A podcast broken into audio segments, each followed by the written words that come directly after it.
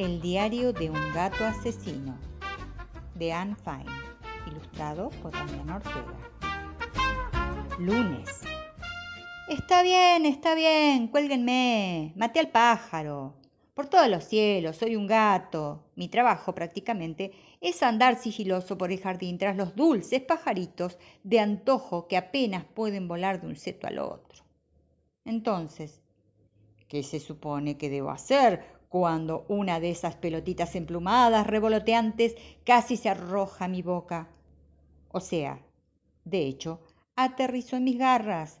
Eh, me pudo haber golpeado.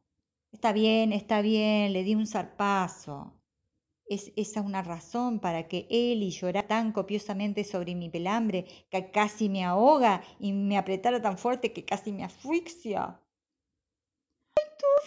Dijo ella, toda sollozos, ojos enrojecidos y montones de pañuelos mojados. ¡Ay, Tufi! ¿Cómo pudiste hacer eso? ¿Y cómo pude hacer eso? Soy un gato.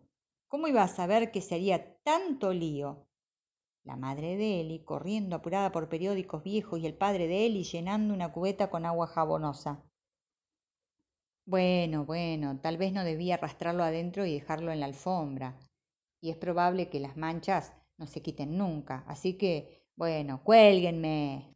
El diario de un gato asesino de Anne Fine, ilustrado por Damián Ortega.